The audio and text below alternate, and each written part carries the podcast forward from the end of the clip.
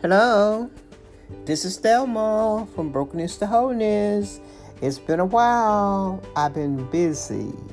But Brokenness to Wholeness is a faith-based, outreach, transformational, radical, root ministry, serving those of sexual assault, domestic violence, et cetera. We're located here in Memphis, Tennessee. We're still in the business. Hey, it's been a minute. I think May the fifth, talking about three months ago. And that's because I have been so busy. And I'm going to share with you on this podcast, podcast number three thirty-five, about how busy I have been. I mean, I was ooh, super busy. I hope you understand. Listen, some of the things that I've been doing since I, I've been gone. Been busy, busy, busy. I have, we have now a T V broadcast here in the South. For you that are not in the South, it's in the South. It's on Channel seventeen. And the title of it is Let's Talk About It. It's a talk show.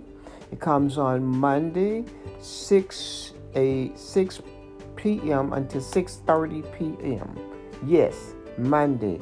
And if you have an Infinity, Comcast, we call it here, Infinity, you can pick it up and see what we're talking about. You'll be surprised what we're talking about. Okay? Thank you all so much for continuing to like uh, on uh, on the podcast, podcast number thirty-five. I have been so busy. Oh, I have been so busy. Uh, there is something that's going to hit the fan about September.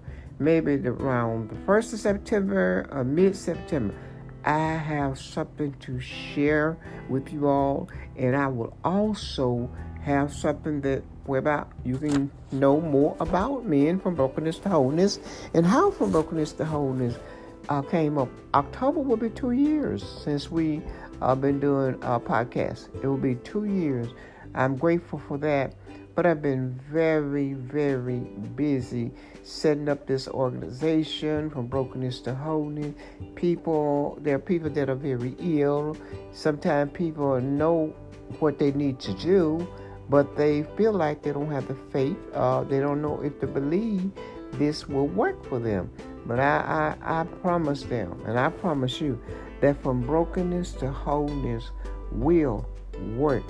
We have that um, T V program, and also I've been on T V several times my year. Not that program, I'm on there every time we come up, but two different uh, channels here in Memphis, Channel thirteen.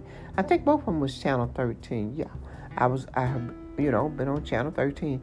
I want you all to listen to my podcast and tell people about From Brokenness to Wholeness, that's located in uh, Memphis, Tennessee, and how we help those people that are suffering with uh, emotional pain. I cannot hardly wait. I mean, I didn't know it was so much work, so much work, but I love what I do, and it helps people and bring them out of that pain that some of them have suffered for ninety years.